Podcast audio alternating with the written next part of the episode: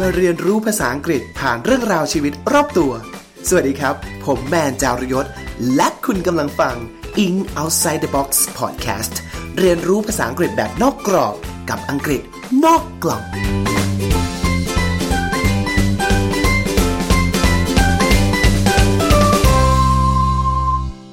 สวัสดีครับ สวัสดีท่านผู้ฟัง In Outside the Box Podcast กันทุกท่านด้วยนะครับ นี่ก็เข้าสู่ EP ที่2ของเรากันแล้ว วันนี้เราจะมาพูดคุยกันถึงคำศัพท์คำนี้ครับผม เป็นคำที่ทุกท่านนะฮะเฝ้ารอกันทุก ๆ เดือน สิ้นเดือนปุ๊บเนี่ยตั้งหน้าตั้งตารอกันเลย ใช้กันเดือนชนเดือนเข้าปุ๊บออกปั๊บจ่ายบัตรเครดิตแป๊ะเลยนะฮะนั่นคือคำว่าเงินเดือนหรือ salary นั่นเองครับผม แต่ท่านผู้ฟังทราบหรือไม่ครับคำว่า salary หรือเงินเดือนเนี่ยครับ แรกเริ่มเดิมทีของมันเนี่ยกลับไม่ได้มีอะไรเกี่ยวกับเงินเลยแม้แต่น้อย แต่มันเกี่ยวข้องกับคำคำนี้ครับ คือคำว่าเกลืออะเริ่มอยากรู้แล้วใช่ไหมครับว่าคำว่า salary ที่แปลว่าเงินมันไปเกี่ยวข้องกับเกลือได้อย่างไร วันนี้เราจะมาเล่าให้ฟังครับ ไม่ใช่เพียงแต่คำว่า salary นั้น แต่เราจะย้อนกลับไปในประวัติศาสตร์เรื่องเล่าความเป็นมาของเกลือ ที่เรียกได้ว่าเป็นส่วนผสมที่ยิ่งใหญ่ของประวัติศาสตร์มนุษย์เลยก็ว่าได้นะครับผม เพราะว่ามีบทบาทสำคัญทั้งในวัฒนธรรม ศาสนา หรือแม้แต่การเมืองเองก็ตามเดี๋ยวเรามาพบกับคำนี้ครับคำว่า salary หรือเงินเดือนนั่นเอง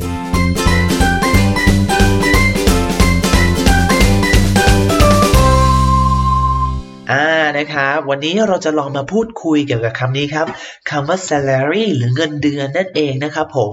ก่อนที่จะไปเข้าเรื่องราวเกี่ยวกับประวัติศาสตร์เกลือ history of salt นี่ฟังดูยิ่งใหญ่ไหมเรามารู้จักคำนี้กันก่อนครับคำว่า salary เนี่ยมันคือเงินเดือนใช่ไหมครับ หลายๆคนคงรู้จักกันอยู่แล้วล่ะคำว่าอะไรได้บ้างที่มันใช้ใช้แทนคำว่า salary นะครับผมจริงๆมีอีกคำหนึ่งนะฮะที่แปลว่าค่าตอบแทนได้เช่นกันคือคำว่า wages ครับ wages W A G E S ครับ wages แปลว่าค่าตอบแทนนะครับคำว่า wages นะครับ ก็แปลว่านะฮะ a fixed regular payment earned for work or services paid on a daily or weekly basis ครับ เช่น I think your demand for higher wages is perfectly reasonable I think your demand for higher wages is perfectly reasonable ก็คือ ฉันคิดว่านะความต้องการของเธอที่อยากจะเรียกร้องค่าจ้างมันสูงขึ้นเนี่ยนะ เออ มันฟังดูสมเหตุสมผลที่สุดเลยนะครับคำว่า wages ก็แปลว่าค่าตอบแทนใช้ได้ได้เช่นเดียวกันนะครับผมทีนี้แน่นอนอย่างที่ได้อ่านความหมายของ wages ให้ฟังไปแล้วว่า มันคือค่าตอบแทนที่เรา fix ส่วนใหญ่จะได้เป็นในระดับรายวันหรือรายสัปดาห์นั่นเองนะครับ เพราะฉะนั้นความแตกต่างของคำว่า salary และ wages ก็คือ salary เนี่ยนะฮะจะเป็น รายได้ที่ค่อนข้างมั่นคงกว่านะครับ ได้รายได้ที่มีเขาเรียกว่าอะไรนะฮะมีกำหนดตายตัวมากกว่านะฮะในขณะที่ wage นะครับจะได้เป็นลักษณะของจ่ายเป็นชั่วโมงนะครับอย่างที่เราทราบกันดีนี่คือคำว่า salary กับ wages นะครับสิ่งหลักๆ ที่มักจะเป็นความต่างของสองคำนี้นะฮะนอกจากคำว่า salary wages มีคำว่าอะไรอีกที่แปลว่าค่าตอบแทนได้บ้าง เราอาจจะใช้คำนี้ครับ remuneration remuneration เห็นไหมครับคำยาวๆแบบนี้ก็เขาเรียกว่าอะไรยาวแบบนี้ก็น่าจะต้องเป็นคำที่อลังการ formal ทางการมากๆเลยนะมากกว่าจะเป็นภาษาพูดธรรมดานะครับ remuneration ก็คือ payment for work or services payment for work or services นะครับคือค่าจ้างที่เราได้จากการทำงานหรือให้บริการบางอย่างนะครับผม they demanded adequate remuneration for their work they demanded adequate remuneration for their work พวกเขาเนี่ยเรียกร้องขอค่าตอบแทนหรือค่าจ้างที่เหมาะสมกับการทำงานของตัวเองนะครับ นี่คืออีกคำหนึ่งนะฮะ remuneration ได้สามคำแล้วนะ เรื่องของคำว่า salary wages แล้วแล้วก็ remuneration นะครับผม โอเค อีกคำสองคำที่อ่า เอามาใช้ได้ที่เป็นแปลว่ารายได้ของเรานะฮะคือ income นั่นเองนะครับ income i n c o m e income ใช่ไหมครับคือรายได้ของเรา หรืออีกคำหนึ่งครับคือคำว่า earnings earnings e a r n i n g s นะครับ e a r n i n g s earnings นะครับ เรียกว่าเป็นอีกสองคำนะที่เอามาใช้ได้ถ้าเกิดใครแบบว่าไปสอบ IELTS นะต้องไปเจอ task ที่หนึ่ง หรือ task ที่ 2 เขียนเอเซ่นะฮะใช้คำไหนดีที่มันจะเป็นซินโนนีมแทนคำว่าเอ่ออ income นะฮะก็มีคำว่า wages มีคำว่า earnings ก็ได้นะครับ เอาคำเก็บอ่าเหล่านี้เก็บเอาไว้นะครับทวนอีกครั้งนะฮะคำว่าค่าตอบแทนนะครับ นอกจาก salary ที่แปลว่าเงินเดือน S A L A R Y แล้วยังมีคำว่า wages W A G E S นะครับผมมักจะใช้ในรูปของพหูพจน์ซะมากกว่านะครับผม wages ก็แปลว่าค่าตอบแทน หรืออีกคำหนึ่งครับ remuneration remuneration R E M U N E R A T I O N R E M U N E R A T I O N นะครับ remuneration ก็แปลว่าค่าตอบแทนเช่นเดียวกันครับ หรืออีกสองคำคือ income I N C O M E income และ earnings E A R N I N G S ครับ earnings ก็แปลว่า รายได้ที่เราได้รับนั่นเองครับผมอะและนี่คือ 5คำที่แปลว่า เงินเดือนค่าตอบแทนนะครับผม เรากลับมาพูดคุยกันถึงเรื่องนี้ดีกว่า จะบอกว่าเรื่องของเกลือนะฮะ salary ที่มาที่แปลว่าเงินเดือนที่มาจากเกลือนะครับ เกลือนี่เป็นส่วนผสมในประวัติศาสตร์มนุษย์ที่ค่อนข้างมีบทบาทสำคัญในมนุษยชาติมากๆเลยนะฮะเรื่องราวของเรานะครับ เกลือนี่เป็นสิ่งที่มีค่ามากๆนะฮะเพราะว่านอกจากมันเอาไว้ใช้ปรุงอาหารแล้วนะครับผมยังมีความสามารถที่จะ preserve food ได้อีกด้วยนะครับ หรือถนอมอาหารนั่นเอง preserved นะครับแปลว่าถนอมอาหาร ก็เลยไม่แปลกเลยฮะที่เกลือจะมีบทบาทสำคัญอยู่ในมัน ประวัติศาสตร์ของมนุษยชาติทั่วโลกเลยนะครับ จริงมีเรื่องราวหลากหลายมากๆเลยนะ ไม่ว่าจะเป็นที่จีนที่เอธิโอเปียที่อียิปต์นะครับผมแต่ถ้าเกิดหยิบมาเล่าทั้งหมดวันนี้คงจะยาวมากๆเกินไป เราก็จะโฟกัสอยู่ที่ ที่มาของคำว่า salary ของเราเลยเองนะครับผมอ่าทีนี้เขาบอกเกลือเนี่ยมันแบบมันทรงพลังมากๆใช่ไหมถือว่าเป็นตู้เย็นของคนสมัยก่อนเลยก็ว่าได้นะครับ เพราะมันช่วยถนอมผักถนอมปลาถนอมเนื้อไม่ให้เสียนะครับผมทีนี้เรากลับมาดูที่คำนี้ฮะคำว่า salary ที่แปลว่าเงินเดือนนะครับทำไมมันถึงมาจากเกลือได้คำว่า salary ที่แปลว่าเงินเดือนเนี่ยนะครับ มันมาจากภาษาละตินที่เรียกว่า salarium นะครับผมซึ่งก็คือ ค่าตอบแทนที่มอบให้กับทหารโรมันสมัยก่อนครับผมทฤษฎีมีหลายทฤษฎีครับ ทฤษฎีแรกบอกว่าทหารโรมันสมัยก่อนเนี่ยได้ค่าตอบแทนเป็นเกลือเลยด้วยซ้ำเพราะว่าเกลือเป็นสอกของที่มีค่ามาก เกลือนี่ใช้เป็นเขาเรียกว่าสกุลเงินสกุลหนึ่งเลยเป็น currency หนึ่งเลย เพราะนั้นก็เลยได้ค่าตอบแทนเป็นเกลือเลย หรือบางทฤษฎีก็บอกว่าเป็นค่าตอบแทนเนี่ยเพื่อเอาไปซื้อเกลือมาใช้ในชีวิตประจำวัน หรือไม่ก็เป็นค่าตอบแทนสำหรับการที่ทหารเหล่านี้ทำหน้าที่ปกป้องถนนสายหนึ่งที่สร้างขึ้นมาเพื่อขนเกลือให้กับอาณาจักรโดยเฉพาะได้นะครับ หรืออีกบางทฤษฎีก็บอกว่าเป็นค่าตอบแทนที่ทหารเหล่านี้สามารถ ออกไปสู้รบจนสามารถยึดแหล่งผลิตเกลือ อันมีค่าให้แก่อาณาจักรได้ แต่ไม่ว่าจะด้วยเขาเรียกว่าสาเหตุใดก็ตามนะฮะค่าตอบแทนที่ทหารโรมันได้รับเนี่ยฮะเรียกเป็นภาษาละตินว่า salarium ซึ่งซึ่งมีความรีเลทกับคำว่าเกลือ salarium เนี่ยมันมาจากรากศัพท์ sol s a l sol ที่แปลว่าเกลือใช่ไหมครับผม เพราะฉะนั้นครับค่าตอบแทนที่ได้รับ จึงกลายพันไปพันมาเสียงส่งต่อผ่านจากภาษาละตินมาสู่ภาษาฝรั่งเศส เข้ามาสู่ภาษาอังกฤษจึงกลายแปลว่าเงินเดือนหรือ salary ในที่สุดนั่นเองครับผมนี่คือคำความเชื่อมโยงระหว่างคำว่า salary กับคำว่า salt ที่แปลว่าเกลือนั่นเองนะครับผมเมื่อกี้ได้เล่าไปให้ฟังแล้วว่ามีการเกริ่นนำไปแล้วว่า เฮ้ยมีถนนสายหนึ่งที่สร้างมา เพื่อขนเกลือโดยเฉพาะเลยนะครับผมที่อาณาจักรโรมันสมัยก่อนช่วงที่มันกำลังทำไมฮะก่อร่างสร้างตัวเกือบจะเป็นอาณาจักรที่ยิ่งใหญ่แล้วเนี่ยฮะได้มีการสร้างนะครับถนนนะครับเพื่อขนส่งเกลือโดยเฉพาะเลยนะครับ ถนนเส้นนั้นเนี่ยฮะชื่อว่า Via Salaria นะครับเป็นถนนที่เชื่อมโยงระหว่าง เมืองโรมนะฮะไปสู่ทะเลอาดริอาติกซีนะครับซึ่งเป็นแหล่งผลิตเกลือชั้นดีเลยนะครับผมถนนสายนี้ชื่อเวียซานาเรีย ซึ่งทำให้ตัวผมเองเนี่ยนึกถึงคำว่าเวียในภาษาอังกฤษได้เหมือนกันครับผมคำว่าเวียถ้า V I A Via นะครับถ้าหลายท่านทราบอยู่แล้วเวียแปลว่า ผ่านทางไหนหรือด้วยวิธีใดนะครับ มีความหมายเท่ากับ through นะครับ t h r o u g h through นะครับ แปลว่าด้วยวิธีการใด เช่นนะครับ uh, they came to Europe via Turkey they came to Europe via Turkey นะครับก็คือพวกเขาเนี่ยนะมายุโรปโดยผ่านทางตุรกีนะครับผม they came to Europe through Turkey หรือ they came to Europe via Turkey ก็ได้นะครับผม หรือยกตัวอย่างอีกอันหนึ่งนะครับ ที่แปลว่า via หรือ through ที่แปลว่าด้วยวิธีการใด เช่น uh, this fire was sent via email this fire was sent via email นะครับ ก็คือไฟล์เนี้ยมันถูกส่งโดยใช้วิธีการผ่านทางอีเมลนั่นเองนะครับผม นี่คือคำว่า where ที่ใช้อยู่ในภาษาอังกฤษนั่นเอง ซึ่งผมก็เพิ่งได้เอกใจขึ้นมาจากตอนที่ค้นหาเรื่องนี้ว่า เฮ้ยถนนของโรมันเนี่ยนะ ที่เป็นถนนขนเกลือเนี่ยชื่อว่า Via Salaria ก็เลยว่าเฮ้ย Via ในคำนี้ ช่างเหมือนคำว่า Via ที่ใช้ในภาษาอังกฤษอยู่ปกติอยู่ทุกวันนี้เลยนี่นานะครับ เห็นไหมนี่แม้แต่ตัวผมเองก็ยัง เขาเรียกว่าเอกใจหรือเรียนรู้เองได้ไม่ที่สุดเหมือนกันนะเวลาได้เจอคำเหล่านี้แล้วมันเชื่อมโยงกลับไปเพราะวันนี้ก็ได้รู้คำว่า weir เพิ่มอีกคำหนึ่งด้วยว่า weir ที่แปลว่าผ่านทางเนี้ย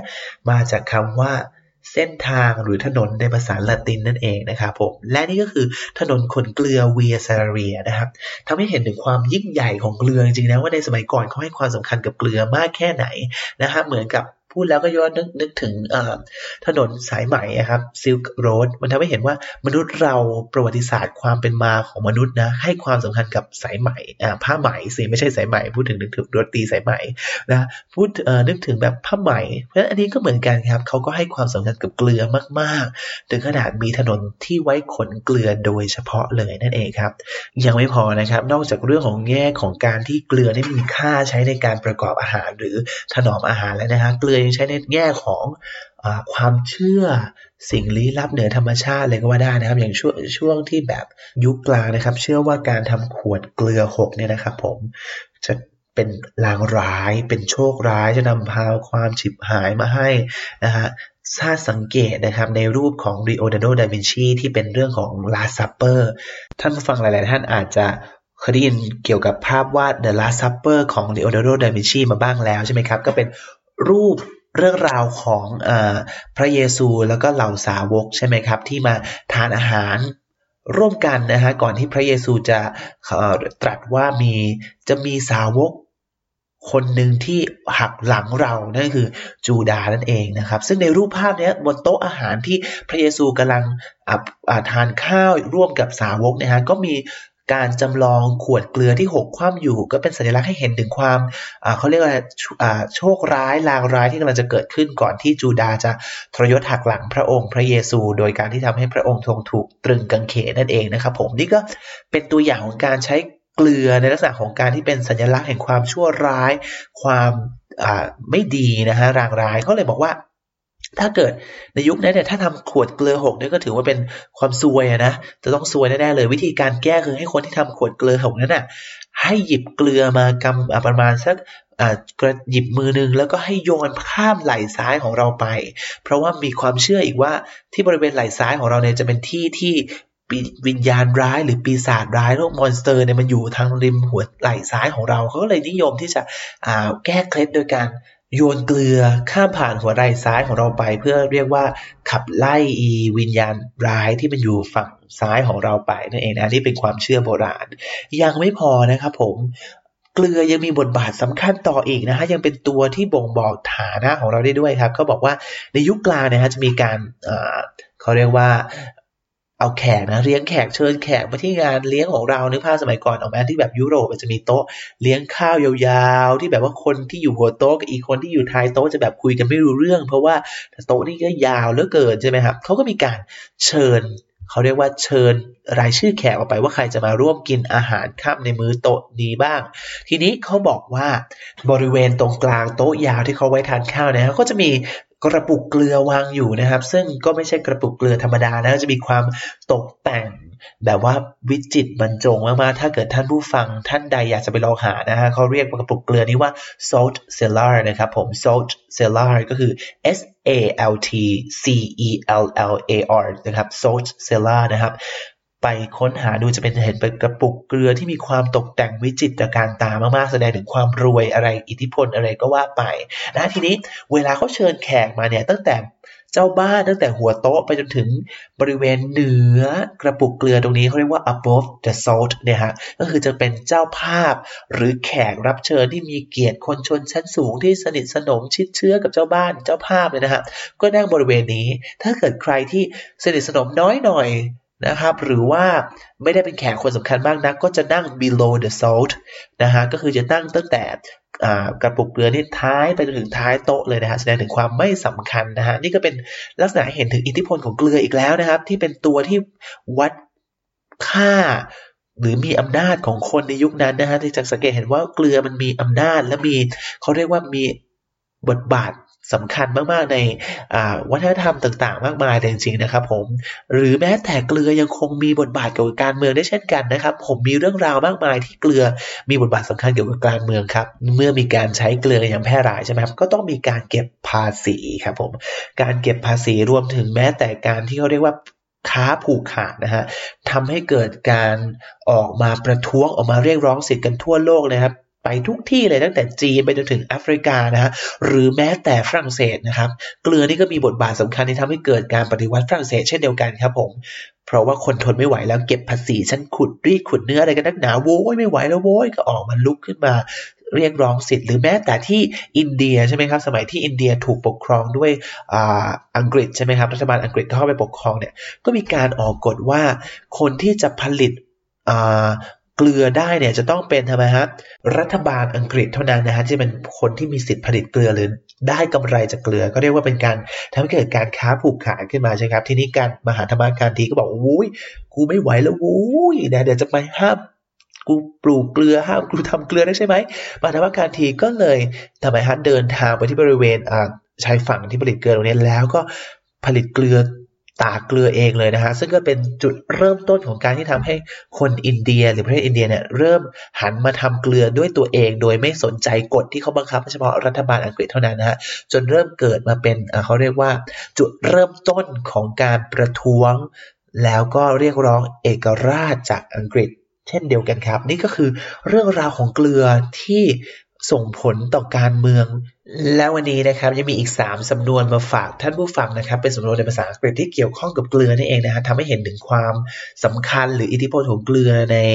ประวัติศาสตร์ หรือวัฒนธรรมของเราจริง ๆ นะครับผมคำสำนวนแรกนะครับผม worth one salt worth one salt นะครับผม worth w o r t h เนี่ยมันก็แปลว่า คุ้มค่า หรือมีมูลค่าคุ้มเกินที่จ่ายไปมัน worth one salt จะให้แปลคือ คุ้มกับค่าเกลือที่จ่ายไปนะฮะ good or competent at the job or profession นะครับ good or competent at the job or profession นะครับก็คือเราทำอาชีพหรืองานของเราได้ดีคุ้มกับค่าจ้างหรือเปล่านะฮะ เช่น any teacher worth his salt is able to inspire his students. Any teacher worth his salt is able to inspire his students ก็คือ ครูที่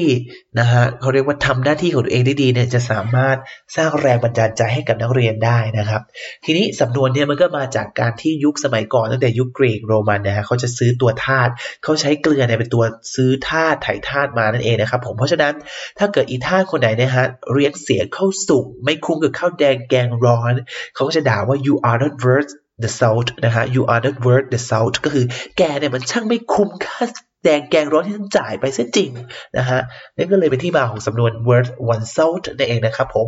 สำนวนที่สองครับผมที่เกี่ยวกับเกลือเช่นเดียวกัน คือสำนวนว่า the salt of the earth นะครับผม the salt of the earth แปลว่า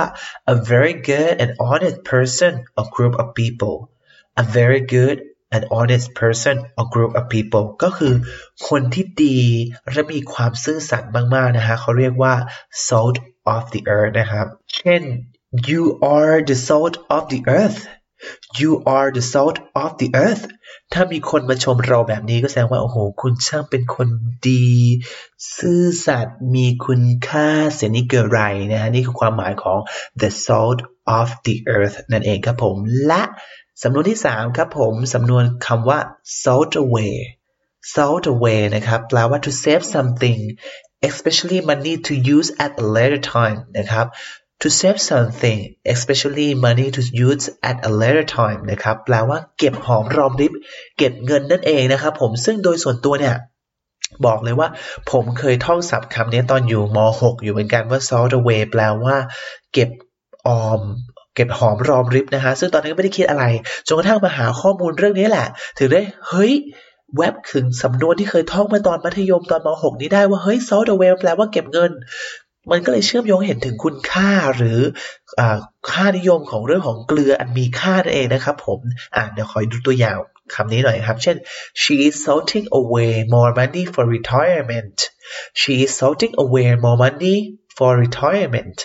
ก็คือ she นะฮะกำลังทำไมฮะเก็บหอมรอมริบเงินทีละเล็กทีละน้อย เพื่อจะเกษียณอายุของตัวเองนั่นเองครับผมอ่าและนี่คือเรื่องราวของเกลือที่เรานำมาเสนอกันในวันนี้ครับ ขอมาทวนศัพท์กันสักหน่อยสิว่าวันนี้เราได้รู้ศัพท์อะไรกันไปบ้างนะครับ แน่นอนคำแรกนะครับคำว่า salary ที่แปลว่าเงินเดือนคำที่สอง wages คือค่าตอบแทน และมีอะไรได้อีกบ้างมีอีก3คำที่เราได้พูดคุยกันไป มี remuneration ครับ r e m u n e r a t i o n remuneration แปลว่าค่าตอบแทนนะครับ หรืออีกคำหนึ่งก็ฮะรายได้ของเรา income income i n c o m e ครับผม income และอีกคำหนึ่งคือ earnings e a r n i n g s นะครับและอีก 3สำนวนที่เกี่ยวกับเกลือที่เราได้เรียนกันไปวันนี้คือคำว่า worth one salt worth one salt หรือ you are not worth your salt you are not worth your salt ก็แปลว่า เธอเนี่ยนะมันไม่คุ้มค่าเลี้ยงเสียเข้าสุกทำตัวไร้ประโยชน์นะฮะนี่คำว่า worth one salt อีกเอกสำนวนหนึ่งนะครับ the salt of the earth the salt of the earth ก็แปลว่า เป็นคนดี เป็นคนซื่อสัตย์เป็นคนที่มีค่าต่อโลกใบนี้นะฮะและสำนวนสุดท้ายนะครับ เป็น verb salt away to salt away แปลว่า เก็บหอมรอมริบนะครับ เก็บเงินนะฮะผม S A L T เว้นวรรค A W A Y salt away แปลว่าเก็บหอมรอมริบนะครับผม และนี่ก็คือคำอธิบายนะครับว่า salary ที่แปลว่าเงินเดือนนั้น มาเกี่ยวข้องกับเกลือได้อย่างไร จะเห็นได้ว่านะครับเกลือมีบทบาทสำคัญในชีวิตของคนเรามาตั้งแต่อดีตจนถึงปัจจุบันนั่นเองนะครับ เกลือมีทั้งเรื่องของศาสนา เรื่องของการเมือง เรื่องของความเชื่อนะครับ และหวังว่าวันนี้จะเป็นอีก episode หนึ่งที่ทำให้ท่านผู้ชมได้เห็นว่า ภาษายังคงเป็นหลักฐานที่บ่งบอกเรื่องราวทางอดีตมาจนถึงปัจจุบันนะครับผมถ้าเรามองให้ลึกลงไป เราได้เห็นอะไรหลาย ๆ อย่างที่ซ่อนอยู่แน่นอนครับสำหรับวันนี้ EP ที่ 2 ของ English Outside the Box Podcast ต้องลาไปก่อน แล้วพบกันใหม่ครั้งหน้า สวัสดีครับ เป็นยังไงกันบ้างครับ กับการเรียนรู้ภาษาอังกฤษแบบนอกกรอบกับอังกฤษนอกกล่องในตอนนี้ ถ้าชอบก็อย่าลืมกดติดตาม กดแบ่งปันให้คนที่คุณรักได้ฟังกันทั่วหน้า ติดตามรายการของเราได้ทาง Spotify Apple iTunes Podbean SoundCloud หรือจะมาแบ่งปันเรื่องราวของคนรักภาษาด้วยกันได้ที่ Facebook Fanpage In Outside the Box สำหรับวันนี้ต้องลาไปก่อนแล้วพบกันใหม่ครั้งหน้า สวัสดีครับ